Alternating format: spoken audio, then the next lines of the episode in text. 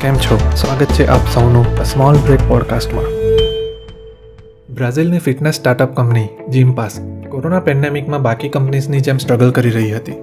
ફેબ્રુઆરી બે હજાર વીસમાં જીમ પાસના સીઈઓ સેસર અને કો ફાઉન્ડર બાર્બોસાએ માની લીધું હતું કે તેમના જેટલા પણ જીમ છે, તે લોકડાઉનના કારણે વધારે લાંબો સમય ચાલી નહીં શકે. તેમના જીમ ફક્ત શહેર અને રાજ્યમાં નહીં અલગ અલગ દેશમાં પણ હતા. જીમ પાસ પર ડિપેન્ડન્ટ આજુબાજુના સ્ટોર્સને પણ ડર હતો કે તે હવે બંધ થવાની તૈયારીમાં છે. તેવામાં સીઈઓએ એક બેઠક બોલાવી અને કટોકટીનો સામનો કરવા કંપનીએ પોતાને બે ભાગમાં વહેંચી લીધી. એક ડિફેન્સ ટીમ અને બીજી એટેક ટીમ ડિફેન્સ ટીમને કોસ્ટ કટિંગ અને અલગ અલગ એમ્પ્લોયર જોડે કોન્ટ્રાક્ટ કરવાનું કહેવામાં આવ્યું અને અટેક ટીમને કોવિડથી બચવા નવી સુવિધા બનાવવા અને તેને સ્ટાર્ટ કરવાનું કામ સોંપવામાં આવ્યું. બંને ટીમના એક પણ સભ્યને એકબીજાને મળવા દેવામાં આવ્યા નહીં. જેથી તેઓ ફોકસ્ડ અને શાર્પ રહે.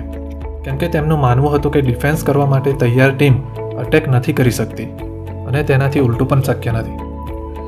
દસ દેશમાં ચાલતા જીમ પાસના બી ટુ સી મોડલને ફક્ત વીસથી પચીસ દિવસમાં બી ટુ બીમાં કન્વર્ટ કરવામાં આવ્યો. તે એમ્પ્લોયર સાથે મળીને ડિફરન્ટ સેશન અને ફિટનેસ એક્ટિવિટી તેમના એમ્પ્લોઈઝને પ્રોવાઈડ કરે છે. મોટાભાગના જીમ બંધ થઈ રહ્યા હતા ત્યારે જાપાનની સોફ્ટ બેન્કે જીમ પાસને અમેરિકામાં વિસ્તરણ માટે બાવીસ કરોડ ડોલરની હેલ્પ આપી.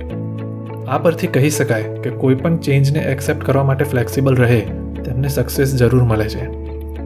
અત્યાર માટે આટલું જ. મળીશું નેક્સ્ટ એપિસોડમાં.